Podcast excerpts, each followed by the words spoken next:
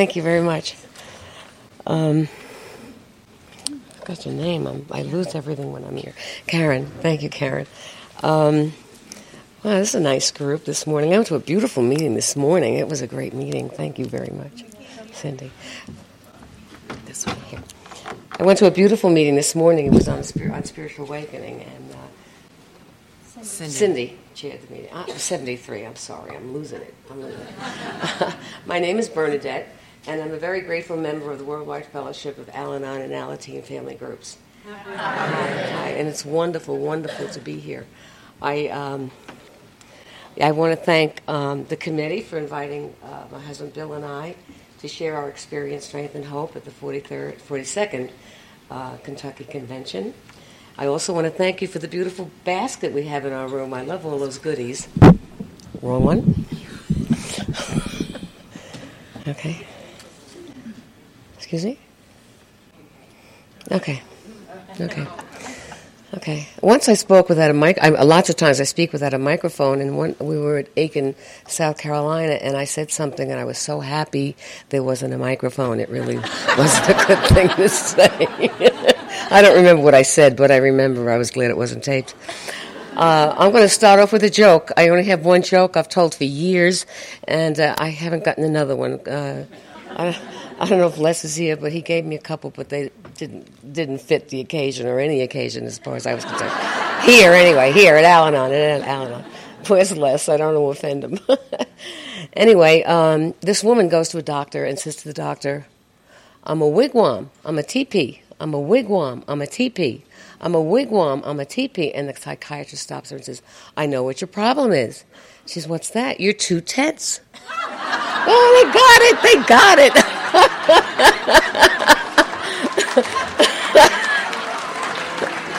Oh, well.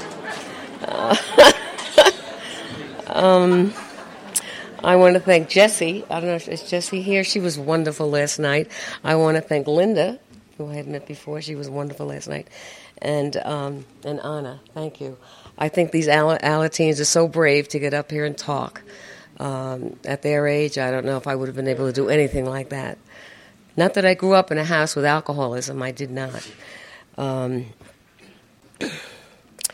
I was, uh, my mother had 16 births, uh, and then uh, four of the boys died, and I was her. Then, when I was born, there were 12 of us left uh, 11 girls and one boy.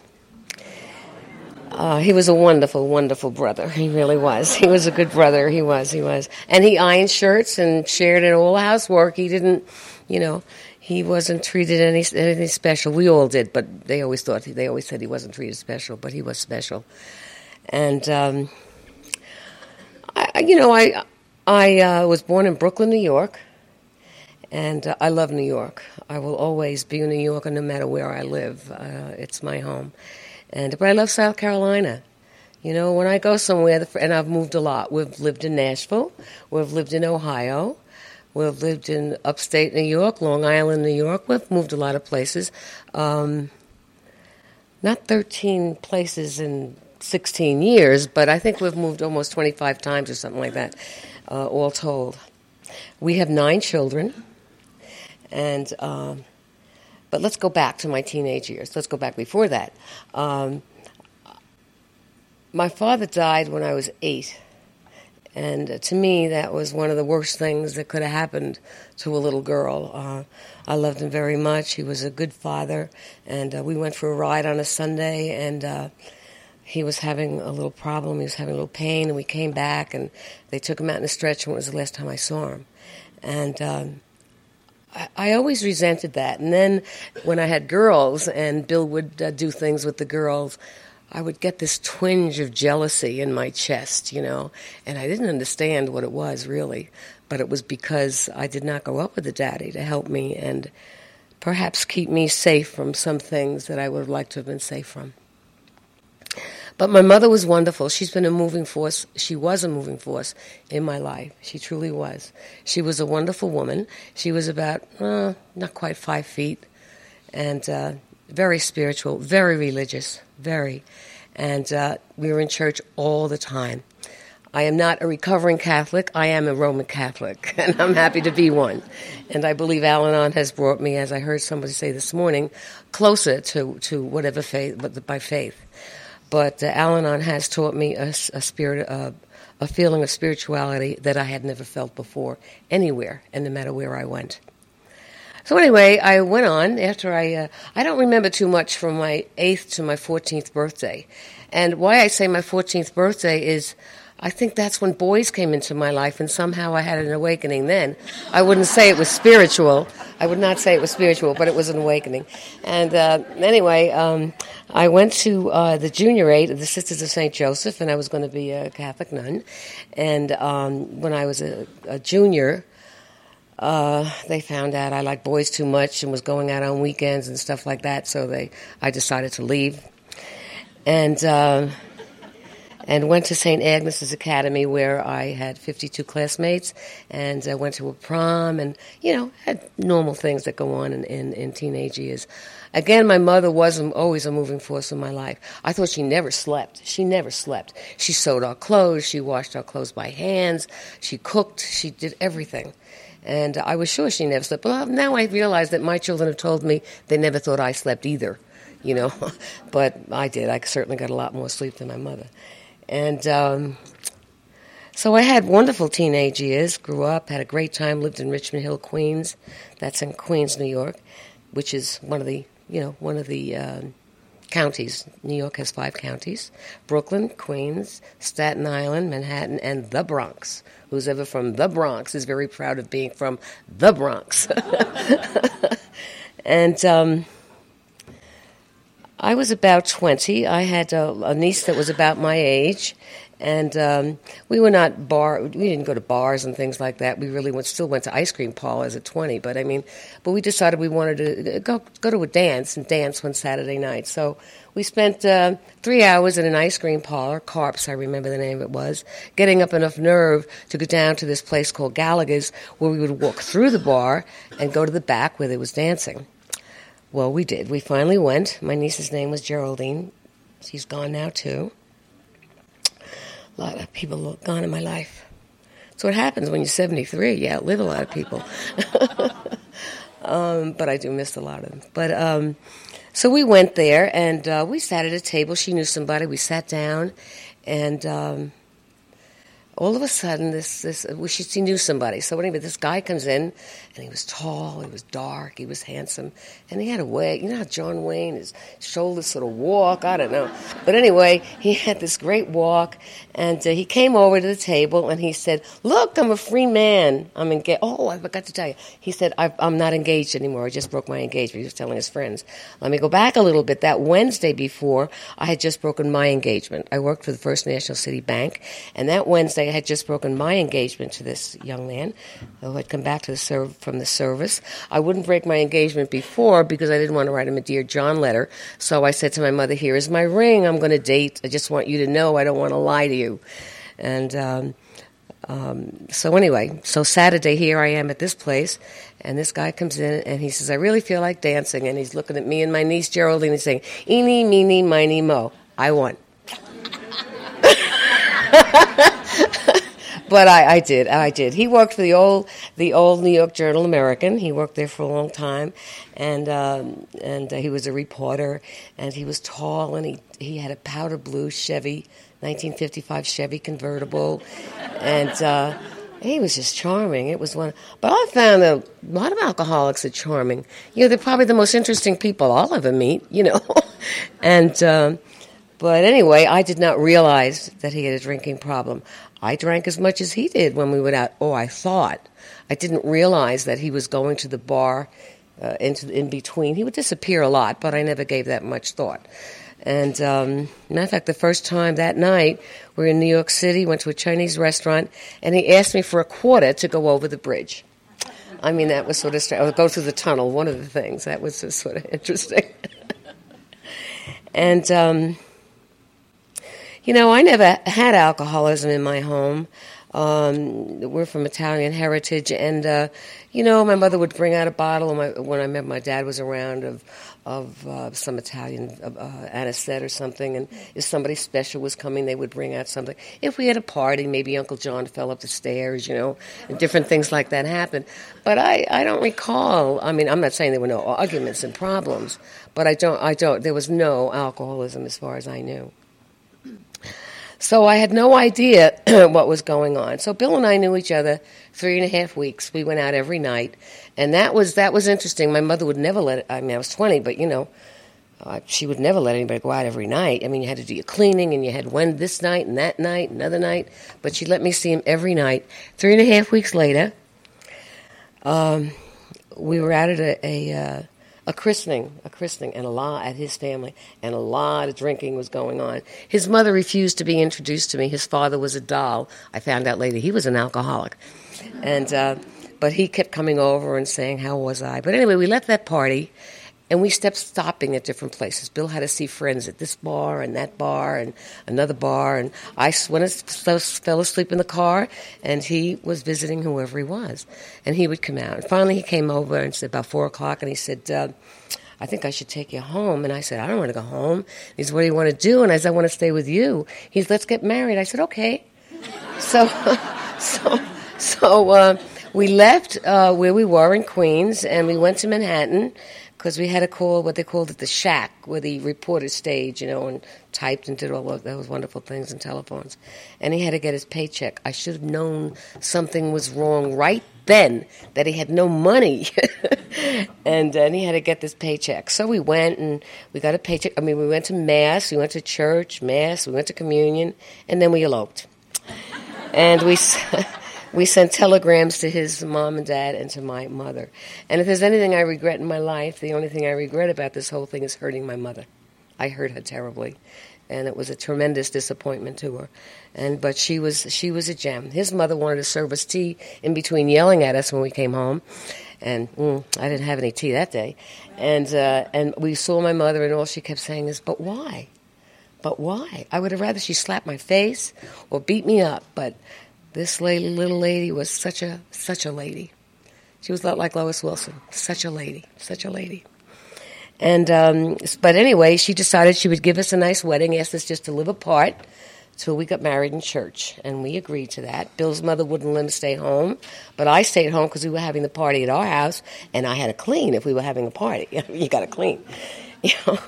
So um, my brother and Bill and I and my mother, my, my brother uh, Anthony and Bill and my mom and I went over to see Bill's mother and father to invite them to the wedding.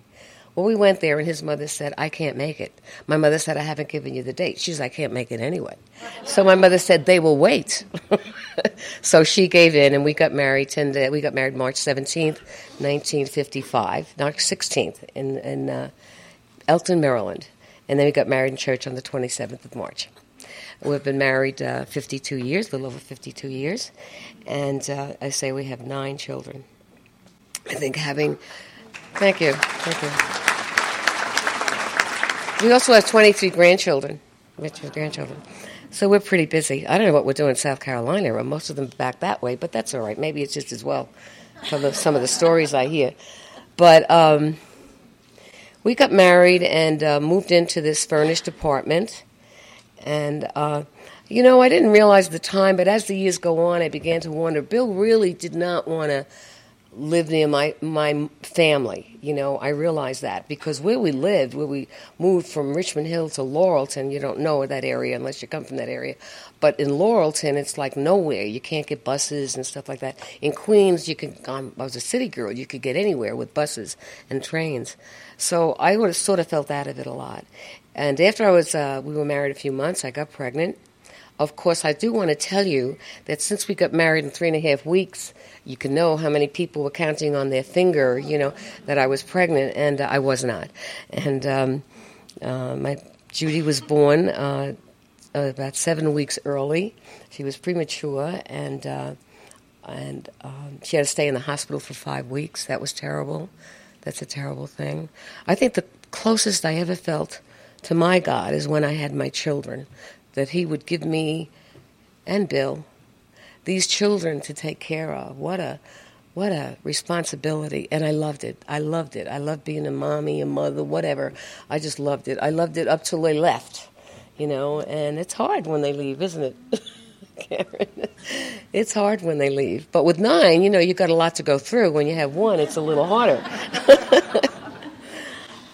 but uh, we were living in laurelton and after a while my mother got some money together we, we um, and i didn't realize bill was drinking See, he drank a lot out of the house. He drank in bars. He drank, and I was happy as a lark. I didn't care. I got another job. I wouldn't go back to the bank in New York because it was too far, and so I got a job near where I lived. And my mother said to me once, "You know, I think maybe you ought to stay home. Do you know that Bill is gambling and drinking? He met my brother-in-laws." A lot of Italian brother in laws, and they loved him. He drank and he gambled and he played cards, and they just loved him. They really did. They really fell together. It was beautiful. And so she said, I think maybe you ought to stay home. You know, Bill's Bill's going out a lot and drinking. And I said, Nah, nah, he's not really doing that. But if you're going to talk about my husband that way, I don't ever want you in my house again. What a terrible thing. What a terrible thing uh, to say to a mother. And she was a wonderful mother. But any mother, you know, is deserving of someone's respect just because they're your mother, I believe just because they're your mother and gave birth to you, and your father who gave you life. But um, anyway, um, we moved. For, she, aside from this, she did uh, get some money together, and we were able to buy a two-family house, and that was really nice. We had Judy. I left her in the hospital for five weeks. That was awful. I always felt like I owed owed her five more weeks. She's very healthy. All our kids and grandchildren are all healthy and strong. How how blessed we are! How blessed we are! And um, so um, we had Judy, and then we moved into this two family house. Bill was paying, uh, we were getting $95 rent, and um, and our mortgage payment was $75. The houses then were not very expensive by today's standards. And Bill couldn't keep up the payments, and I really didn't know what was going on. I had no idea where all the money was going because if I got anything, it all went to Bill. He would take care of it. He was my hero. He was my Prince Charming. He was going to take care of me for the rest of my life. I didn't want a whole lot. I really didn't want a whole lot.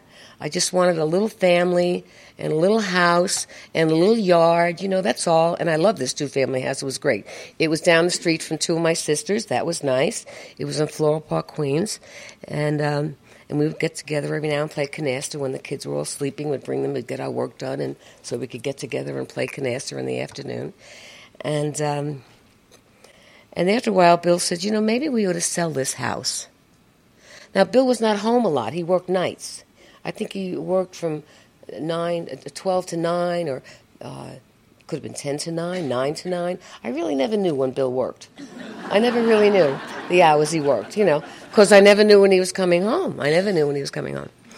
So, so he said to me, I really think we ought to sell this house and pay off all our bills now, that was the bills I knew about. I learned that from here when he was talking from a podium. Uh, he, he, said uh, that the that um, he paid the bills I knew about, and we moved out to Deerport Park, Long Island, which was the end, really the end of nowhere. It was way out on Long Island, and um, I had no, I had hardly any, no car. I had no money except what he gave me. I had well, actually, I had Charlotte in between there. Wait, I had a couple of kids there. I had Charlotte, and then we moved to Deer Park, and I had my son Bill. And then I had, uh, in Deer Park, we were there just a year, but then I had my son Larry. And um, Larry, but Bill was very sickly, and he had a lot of rashes, my son. And, um, and then Larry was born, and he was like uh, um, yellow when you were, right, right. What was that? I missed it. Thank you. Thank you. But he's fine. They're all fine now. But at that time, it was a very difficult thing because I didn't have a car. I didn't have money. I couldn't pay the doctors. I didn't know what to do. I don't. Re- at that time, I didn't even know if we had health insurance. I don't. It wasn't such an important thing at that time. So I would go to a doctor, not be able to pay them. Our son Billy had a lot of rashes and and and um, allergies, and uh, so I'd go to a doctor, and then couldn't pay them, and so I'd go to another doctor. And then I couldn't pay them, and then I'd go to another doctor, which was not too good for the child. But um, and after about a year, Bill says to me, "You know what?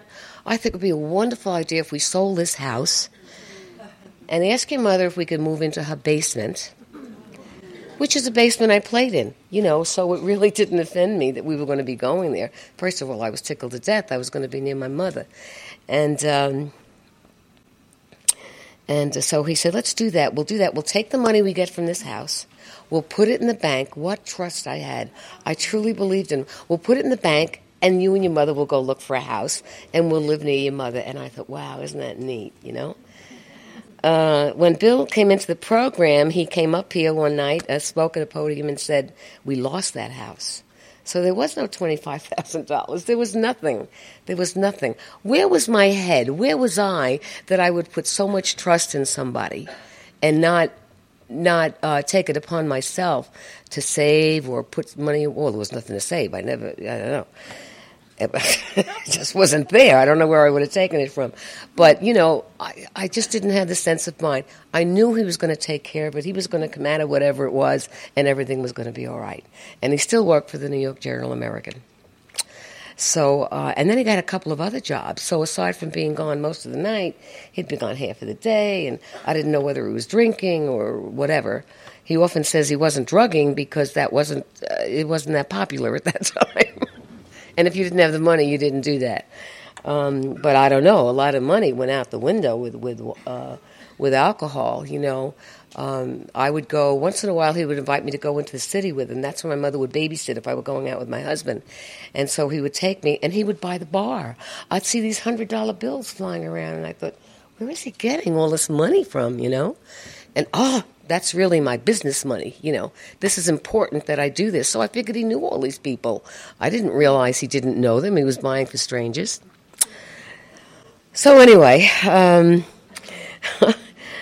um, it got very confusing in my life because I was trying to keep things together. I had, and I kept somebody said to me, "For God's sakes, why did you have all these children?" I said, ah, Roman Catholic. What can I tell you? Roman Catholic, and uh, and I loved it. As I say, I loved him. I really think God sent me all these kids so I wouldn't get into trouble. I could get into a lot of trouble, I believe.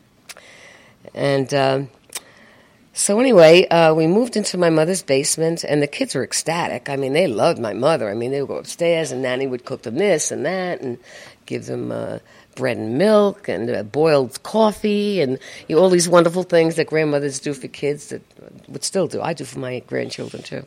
I still do my my kids a lot. I mean, they're still like my babies. These kids, I got to let them grow up, even though the oldest is um, 50, 51, whatever. You know, I do. I let them go, but I I always feel this connection, and that's important to me. And uh, a lot of things have happened over the years with about a lot of in-laws and strangers coming into the family, you know that that happens, and um, I've had to make my peace with that and realize that they have a right to their own life, whatever that might be, and I don't have a right to interfere with it, and um, and while I might ag- not agree with it, well, my mother didn't agree with I did what I did. So who am I to say anything to my children about doing something right or wrong? You know, everybody has to choose for themselves, and each of them has their own higher power. I have to remember that. I have a higher power I choose to call God, and I feel very comfortable with that. And uh, I must admit that sometimes I've forgotten about God and figured he wasn't there taking care of me. But I know, I know that he was. I certainly know. When I was little, I had rheumatic fever. I was very sick. Every time I had another baby, my mother was petrified. She was sure something was going to happen with me, but she took such good care of me. I grew up big and strong. So I was fine to have these little babies. And um, so, anyway, we lived there, and through a set of circumstances, Bill. Um, you'll let me know uh, through a set of circumstances, uh, Bill did get into the program. Before that, I do want to tell you that um, there were a lot of things that were happening to me. I did not realize that alcoholism was the problem. I did not realize Bill was drinking. I was becoming, I'm not very thin now, but I was much heavier then.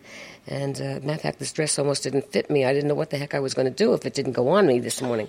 So, so, so, um, um, so you know, uh, I was eating a lot, and what was I eating? Well, what was I eating? All the things I can't eat now. I was eating macaroni. I was eating oatmeal. You know, when you don't have money, you got to eat potatoes and all those things that fill you up, and to make sure the kids are happy and and sing with them and all those things. So I was like a a singing idiot, but it got me through. It got me through. It really did. It really did. You know, I love to sing, and my youngest son Daniel said to me. I always, and this was a thrill when he said this, is I always remember you're always singing in the kitchen, always singing in the kitchen, you know, because we love music and we always had music on. And that's a wonderful thing when children can remember that. The older ones remember a little, few, a few other things, you know, like when they spilt milk and uh, since I couldn't take out of my adults in my life what was bothering me, I would take it out of my children. You spilt milk, that was a major thing. I mean, that was a major thing. You heard about it all day, you know. And uh, I'm not proud of this, but uh, I hit my children. I didn't beat them, but I hit them. And uh, and I'm ashamed of that. And I say that because uh, somebody else might have to hear that. And um, and I have forgiven myself. When I did my fourth step, I put that in my fourth step because it was a horrible thing to do. I love them so much, and yet, uh, yet I was willing to hurt them. And you know, it's funny; they don't remember a lot of that.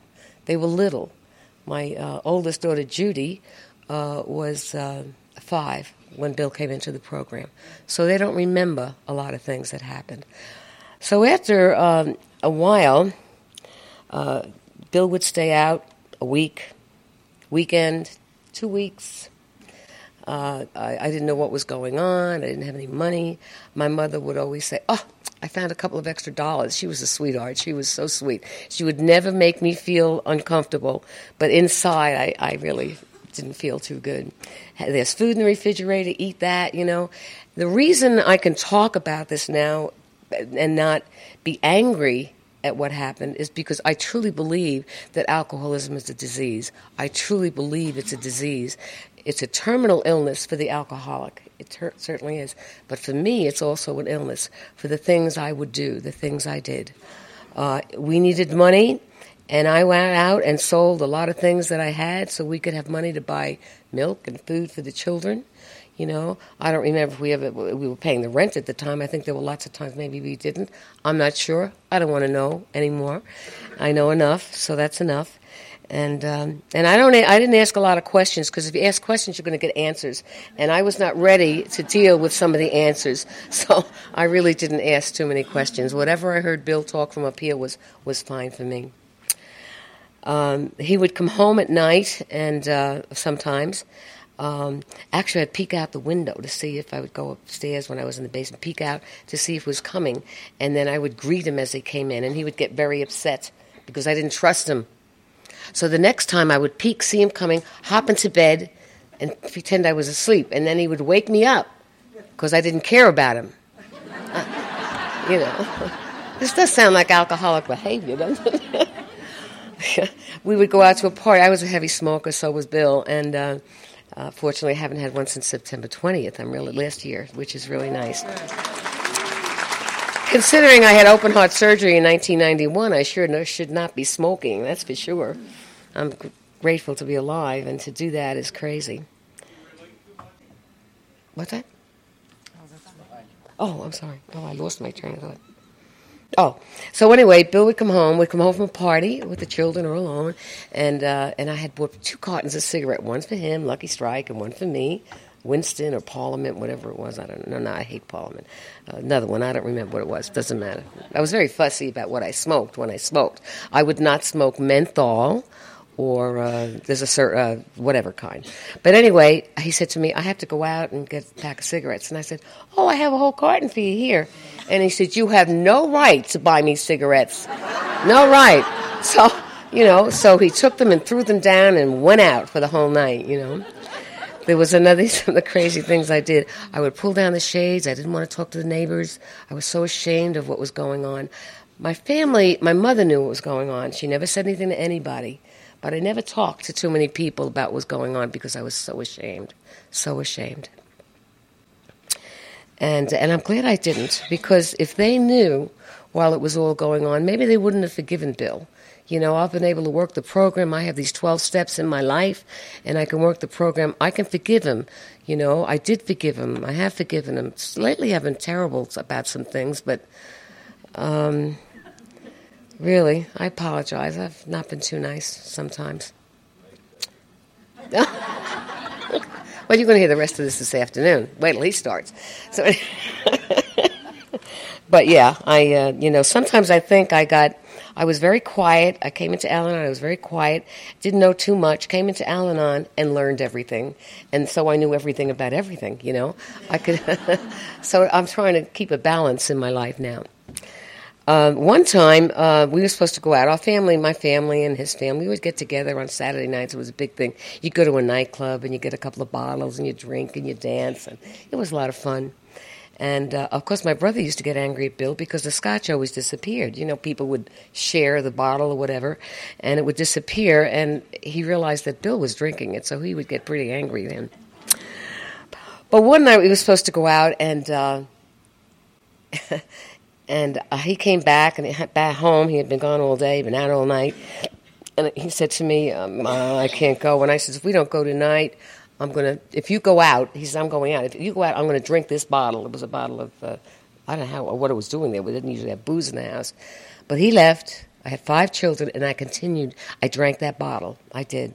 And I know that my higher power kept me safe and kept my little children safe. I mean, that was a miracle that nothing happened to them. The youngest was very little. By this time, we now had John and uh, you know, and he was very little, but he was in the crib, I'm sure. And they were happy babies because I sang a lot. We, we sang a lot, and little ones don't know what's going on. They really don't know unless there's a lot of screaming. Uh, our oldest daughter, I don't know if I mentioned it, she remembers um, one time that I threw a table down at Bill, a, a, a, a, little table, and he threw it back up the steps at me. That's all she really remembers. I think she remembers more about the discipline when she was a teenager. That's, that's what she really remembers more. And because uh, I guess we were sort of rough disciplinarian, not rough, but caring it's hard to be a disciplinarian when you've got children. It's so hard. You know, it's so easy to say, yeah, you can do that. Yeah, you can do that, you know. But to say no, you know, people would call us to find out if our children were going to parties so they would know if their children could go, you know. So, uh, so I, I was proud of, of that. I was not ashamed of that. And that was a good thing to be. Our kids are all self supporting, they all take care of themselves, they love each other, they're very close. We don't see each other that much, but they're very close. They're a very close family. And they are with each other and with us too. I mean, they call us. We get a call from most of them almost every week, which is really sweet. If if we don't, probably somebody's out drugging or drinking or something's going on. You know, if you don't get a call, something's going on, usually. And um,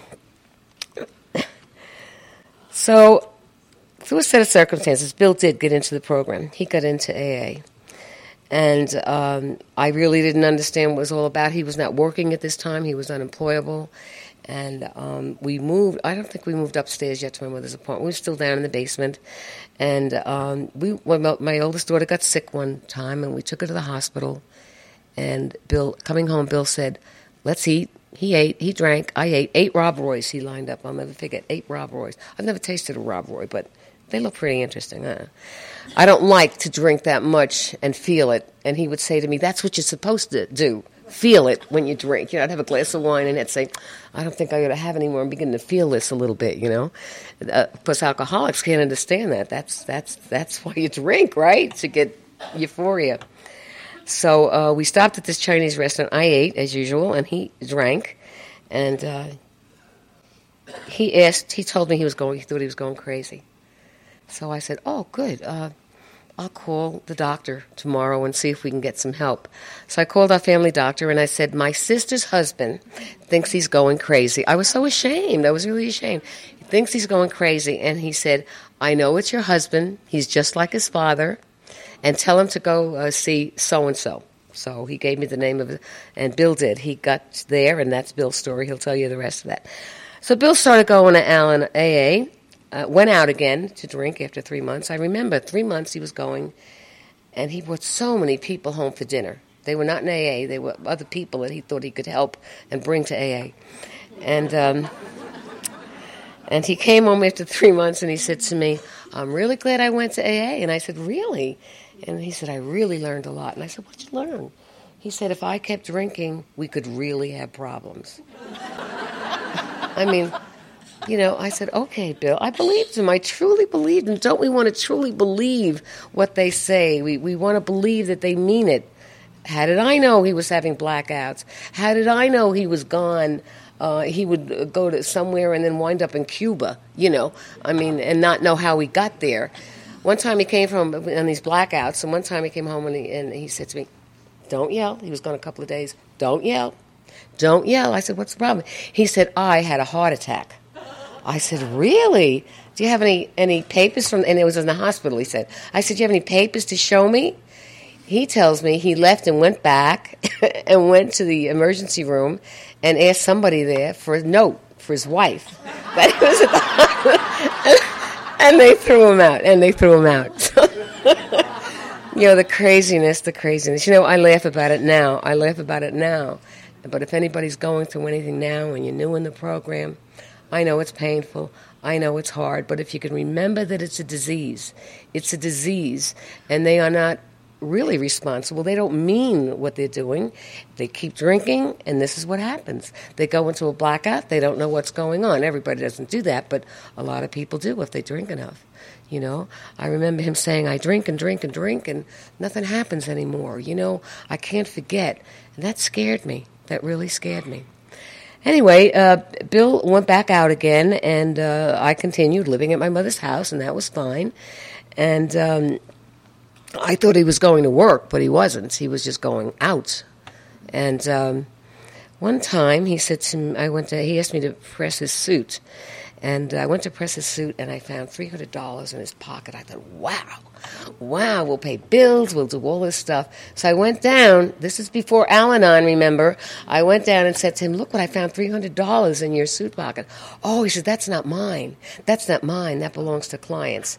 And I handed it right over to him, right? I would not do that now. I would not do that now. But uh, you know, I, I did not realize alcoholism was a disease. I did not realize. They, they, this was back in 1961, and remember, uh, it was Al-Anon was just 10 years old in 1961. And by the way, congratulations, Alateen, how wonderful, 50 years. And um, AA was only started in 1935, so you didn't have the spots on the radio and on television and uh, you know in church bulletins and all that. It didn't happen. You didn't have that. So anyway, um, after three months, Bill went out, and and then um, and I didn't know what was going on, but I just did what I had to do. You know, I just did what I had to do. When you have five kids and they're all little and they're under five or under six, you know, you you got to do what you've got to do. That's it. And uh, at this point in time, you know, I had always been. Uh, I thought a religious person. I really enjoyed my faith. I really did, and uh, but I would leave and go to church. I'd take the car and I would just drive around. I was so disgusted with me, with with life, you know. And truly, my only joy came from taking care of my little children, you know. Why didn't I think of going out to get a job? Well, what was I going to do with five children at that time? Uh, welfare wasn't as you know, you know. I saw the little bit my mother got when my dad died. I think she got eighteen dollars for her a month, and she got eleven dollars for me a month and for anybody under 18. And when she was 60, when I was 20, uh, 60, when she was 65, that stopped coming to her. So, uh, or unless she was 60, I don't know, something happens. At one time, it stops coming. When I was 18, I guess, I don't know, that, that time. So there was really not much I could do. So I went to see my family priest who married us. And I said, I don't know what to do when he's drinking. And I was going to tell you what to do. I talking to him for a long time. And he said, Take $50. Who had $50? Take $50, go get a dress, go get your hair done, and just go out and have a good time. And I thought, where is he coming from? You know, oh, he must have more. That's the, they never told me about planned birth control. You know, I mean, you know, with, with, within the Catholic Church. You know, I never learned that. Anyway, I'm glad I had all my nine children. I Angela, or my youngest, often says to me, "What would I have done? I wouldn't be here. I'd be up there waiting. I'd still be waiting to come down." So anyway. Um, so uh, he did this, and then um, somehow he got back into the program. And when he got into the program, something began to happen to Bill. I didn't know what it was, but something began to happen. And um, it was really exciting, really exciting. And uh, he would bring guys home. They would pick him up every night, and he'd bring guys home because he could. He would come home and they'd sit and have coffee, and I'd bake cakes, and they would talk, and I'd hear all about AA and the steps and the slogans and the tradition and the higher power and how these two men got together, you know. And Bill uh, W. Bill Wilson and Dr. Bob, they were really just people just like us, weren't they? Greatly inspired by my higher power, God, to start this program, and that's why we're all sitting here today.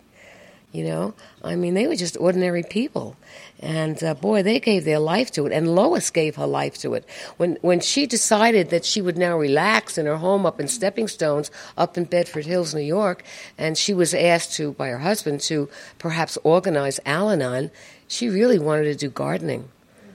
She really wanted to do gardening, but she had a lot of work to do, and she did it, and that's why we're here. And that's why service is so important. That's why going to meetings is so important. That's why living the 12 steps is so important. That's why the traditions are very important to me. Very important. I see them being broken here and there and little by little, even at World, World Service, which blows my mind. But anyway, um, you know, I believe in the traditions. I truly do. And I try to use the steps and the slogans in all of my life, and I'm uh, learning more and more about the concepts. Having had nine children, I really didn't have that much time when they were younger to do a lot of things except go to meetings. I went to, uh, when Bill was sober three months, I said to his sponsor, well, before that, I said, when can I go and hear what's going on and get some of this good stuff, you know? And he said, well, wait till he invites you to a meeting. And finally, he and Bill invited me to a meeting, and it was there I was to meet my first sponsor and uh, it was Bill's sponsor's wife. His sponsor was uh, Ben Michelson, and, and uh, she's gone and he's gone. And this was Hattie, and she was she was great. She loved to be called a tough Jewish broad, and she was tough. She didn't feel sorry for me at all. You have nine kids eight kids, five, whatever I had at that time. Uh, just take care of them. Do what you got to do. Nobody else is going to do it for you. You've got to cook for them. You've got to clean. You've got to do the diapers. You've got to wash the floor. Nobody's going to do this. And I said, well, I keep saying let go and let God. He, she said, God is not going to wash that floor. I guarantee it. and that's really, really not what it meant, you know. But when we're new in Al-Anon, we take things, you know. But they don't. We don't give advice, and thank God. I sure don't want to be responsible for anybody making any decisions about anything. I mean, that's just beyond me, really. So she said, "I have a place for you to go," and I said, "Where's that?" And she said, "It's Al-Anon. Bill will come to AA, and you'll go to Al-Anon, and then you will go to open AA meetings with Bill. You will learn about the disease of alcoholism." She was a wonderful lady. Of course, after a while, she stopped coming, and I couldn't understand why. I really couldn't. And she uh, died not being a member, not being a member of Al-Anon, and that was very sad, very sad. Uh, maybe there were some changes that happened within the program. I, I don't know what it was, but it was very sad that she left. So I came to my first Al-Anon meeting. There was one Al-Anon meeting every other week in the town. Every other week. I mean, that's like nothing compared to what we have now. It's just wonderful what we have now and um, and I started going. And it came my turn after a few months to make a cake. Now I never made a cake at home. Uh, or to take somewhere else where I wouldn't make. Money. You don't have children and not make a cake. I mean, they have to have a cake to eat. But Bill didn't know that, so we came home. Uh, in a, he's in AA. He came home, and he said, "I want a piece of cake." And I said, "No, no, no, no. That's the Al-Anon." Well, he went and he said, "Really, really." We had company the day before, and he had gotten beer. See, I'm not uncomfortable not serving. I don't care if I don't serve liquor or beer or whatever the heck it is everybody drinks. But he was. And so my brother in law was coming over, my sister, and he got some beer. And when they left, he asked, told me to put it away. He, he didn't want to see it. So when this happened with the cake, he said to me, Hmm, where's that beer from yesterday? So I got out of the got it out of the cabinet. We lived in a very. By this time, we had had moved upstairs into my mother. It was very small, but it was beautiful. It was wonderful. It was a nice little apartment up there in a, an attic where the other children could sleep. And uh, our living room was, uh, who said, Linda said last night, about as big as a, you know, about as big as this podium. And he went to sit in the living room and he sat there, put the television on. You could just, he's so tall, you could lean over and put the television on. And he said, I want that beer. And I took it and I just threw it at him. And I said, Don't you blame me if you drink that beer. And he sat there, and he I'll never I'll never forget this. Talk about God being in your life. And he clicked the can, he pulled the can out, and the phone rang in my mother's house, and my mother called him. It was a phone call for Bill to go on a 12 step call. This man that called him never got sober, never got sober. He died drinking, you know, and uh, how many people help us along the way, whether it be an Al Anon, they don't stay in, or an AA, and, and they leave. I've heard so many times, and it scares me, of uh, people going out after 10, 11, 15 years. You know, that really scares me. That really, I want to stay close. Bill told me when he started in, in AA uh, and started doing the steps, which he said he started doing, and whatever, and uh, he said to me, AA had to be the first thing in his life it is still the first thing in his life. Because if he doesn't have AA and he doesn't go to meetings, I don't have Bill. And I like the life we have now. It's a little hectic. I thought we were going to rest more, but it's hectic. If you rest, you die. So um, it's just it's just as well. We're pretty active, you know, back and forth to New York. We love to come to conventions. We love to share our experience, strength, and hope.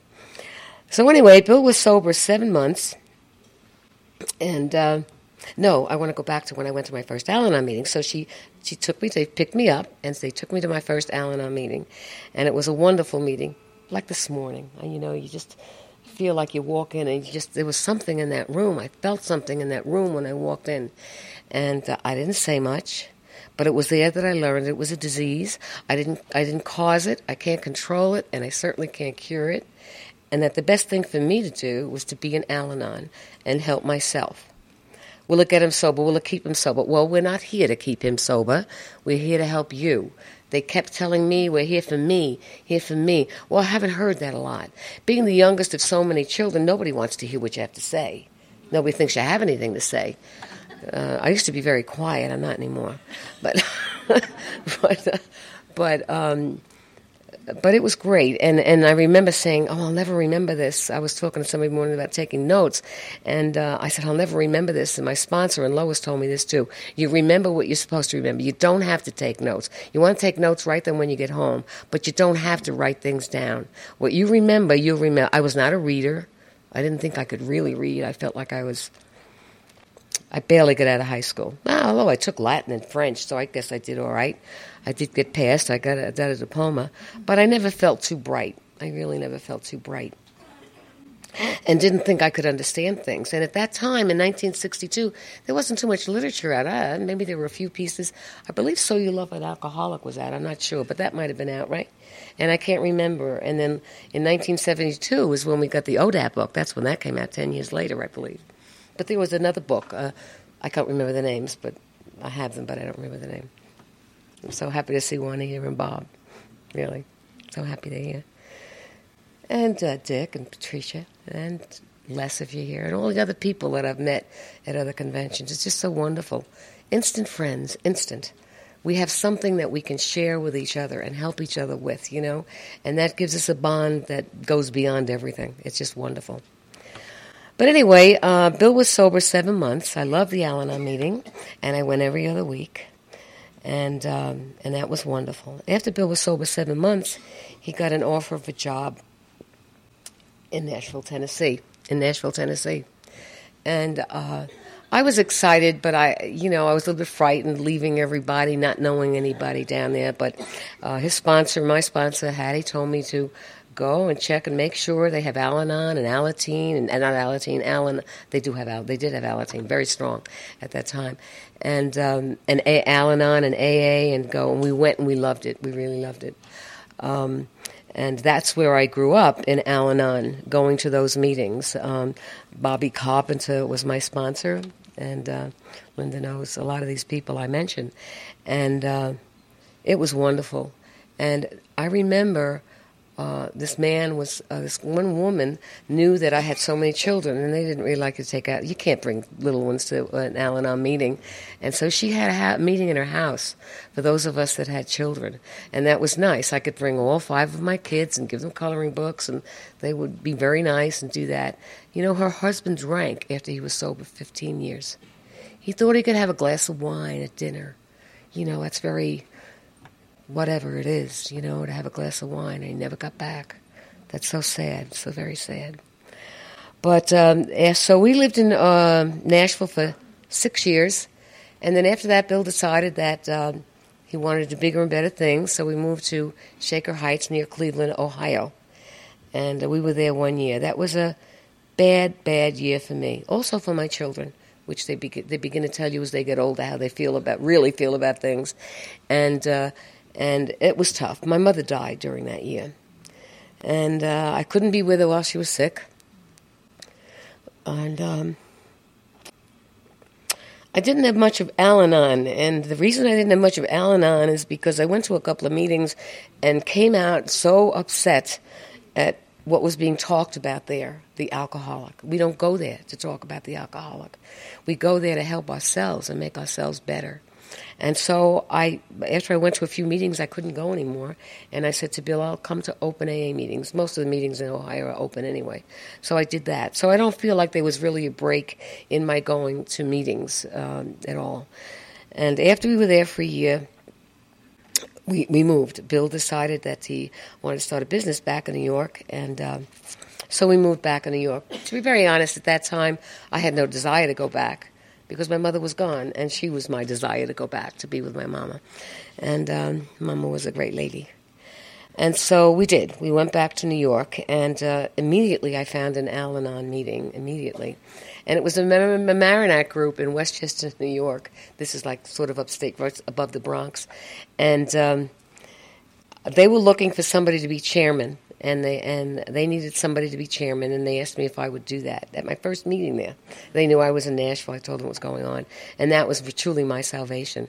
And I only went to one meeting a week. I know they talk to you about going to a lot of meetings. You can go to 50 meetings a week, but if you don't work the program, you ain't going to get it. You know, meetings don't do it. You've got to work the program.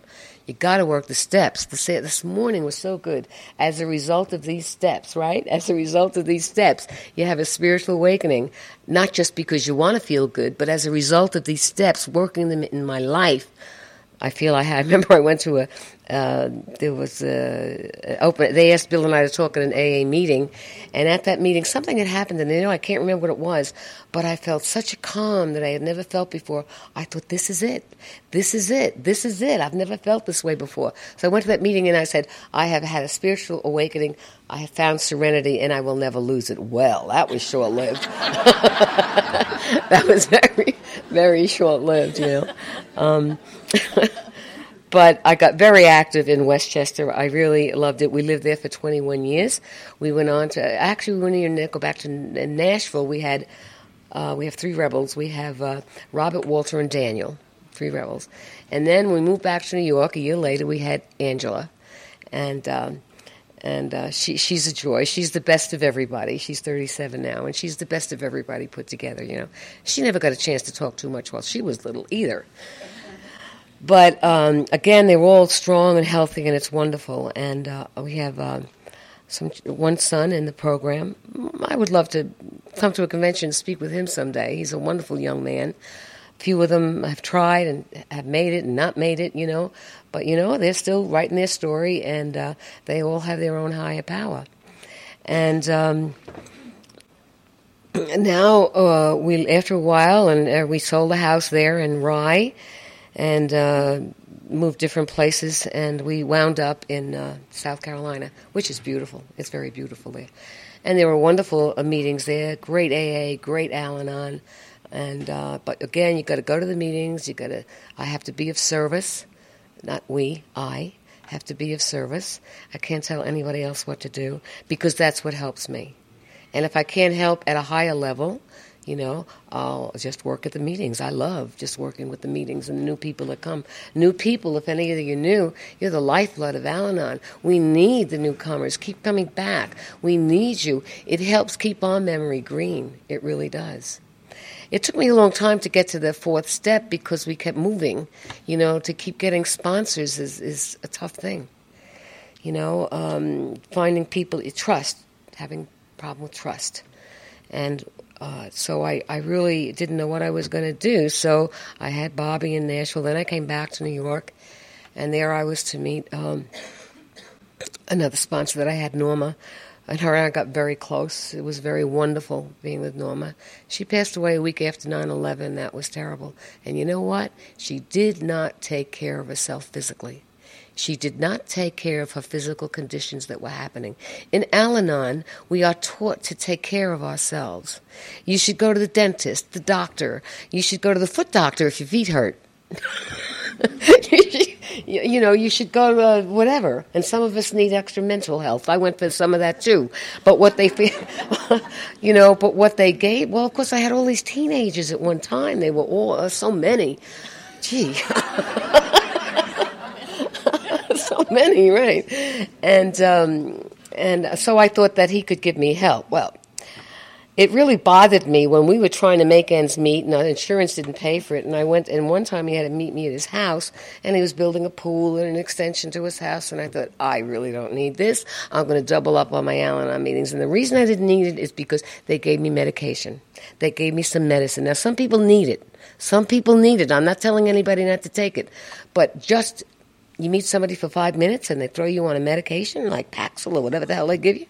You know those things. Now they're saying Paxil, Paxil is dangerous to women who are having babies. You know, I mean, and that scared me. That really scared me.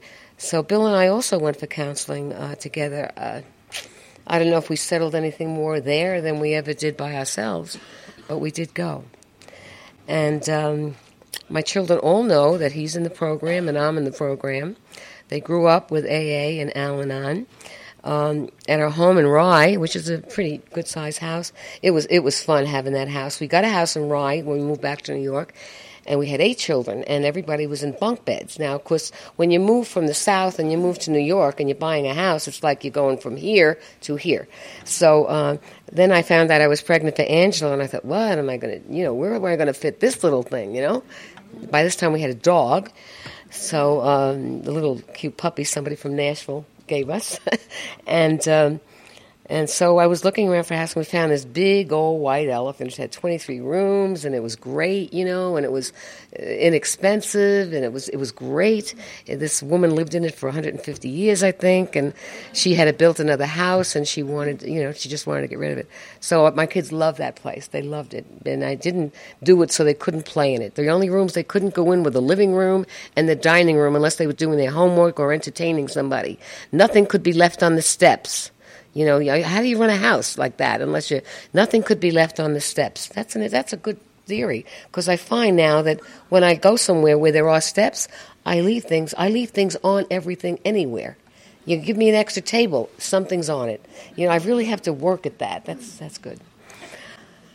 But uh, anyway, um, I doubled up on my Al-Anon meetings, is what I did when when I stopped seeing the therapist. I, I doubled up on my Al-Anon meetings, and um, maybe tripled up on them because then I could. My kids were older, and I could get out more. I didn't have to get babysitter. I could go out at night because the older ones could could watch them, and I I love that.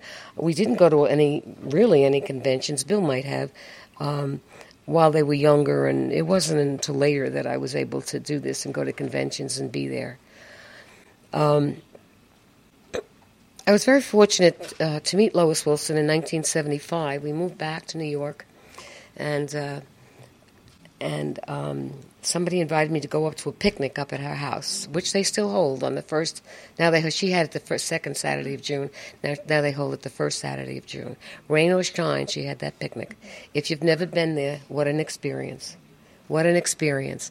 Everything is theirs, was there, everything. And the cradle that you see there was not hers. She liked it and bought it. Lois was not fortunate enough to have children. You know, she was not fortunate enough. She had a hysterectomy after three, three miscarriages. And that made her very sad. But I know she felt I was her child. We were all her child. She loved Al Anons and AA. She just loved them. And uh, so I knew her for 14 years. We thought Lois was busy and doing a lot of things, and we found out she spent a lot of holidays alone. So we invited her to be with us on a holiday. We only lived about 20 minutes from her. What a gift that was to share those years and that time with this wonderful lady that started, uh, co founded Al Anon with Ann Bingham.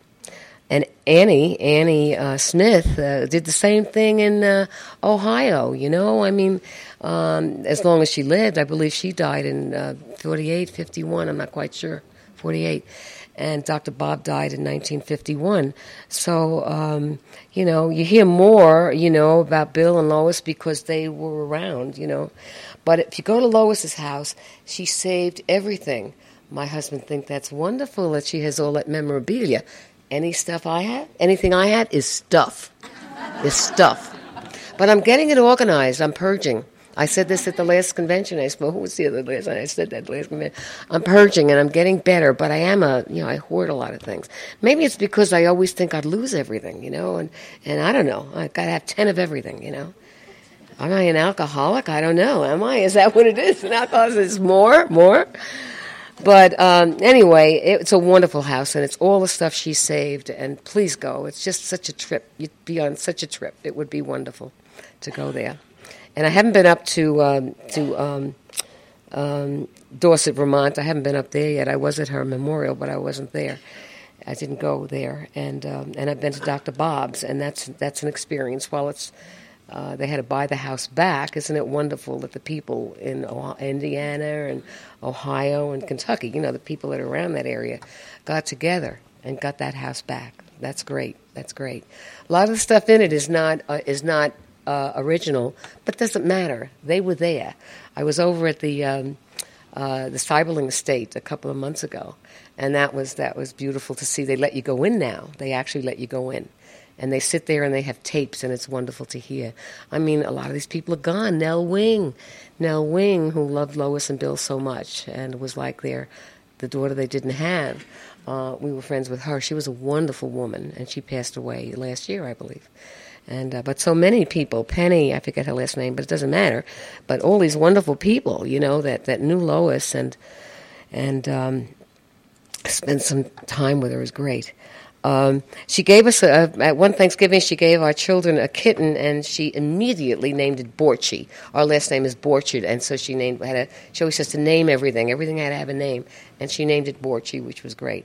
I don't know if you've ever ever read Lois Remembers. That's a wonderful story about Lois. I think she talks more about AA because truly she was in AA for years before before she really uh, co-founded Al-Anon. So that uh, that identification is there. And I think it's important. It was important for me, and my sponsors always told me to go to open AA meetings. If you've never been to one and you're a member of Al Anon, go to open AA meetings. Listen, listen and learn. Listen and learn. And I, it was important for me to hear that other people had gone down further than we had gone down. It was important for me to hear that, you know, and that I shouldn't feel sorry for myself. That with the help of Al Anon, I could become strong again emotionally and spiritually strong. Somebody said they asked Lois, I don't know who it was, uh, what is the spiritual part of the program? It's just the whole program. That's it. The whole program is spiritual, and that's true.